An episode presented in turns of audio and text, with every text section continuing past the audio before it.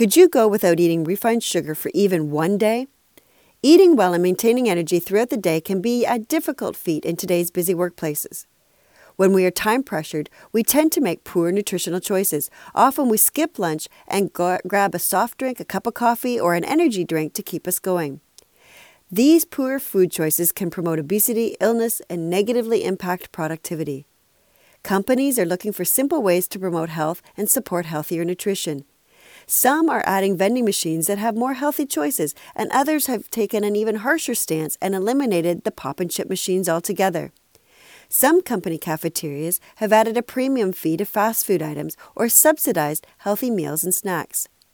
So, here are today's hot tips for building resiliency and celebrating Sugar Awareness Week. Examining the nutritional needs and habits of your employees makes good business sense. When designing your workplace wellness program, look for ways to educate, support behavior changes, and promote a healthier environment. The results may not just be reduced waist sizes and decreased benefits usage, but a more engaged and productive employee.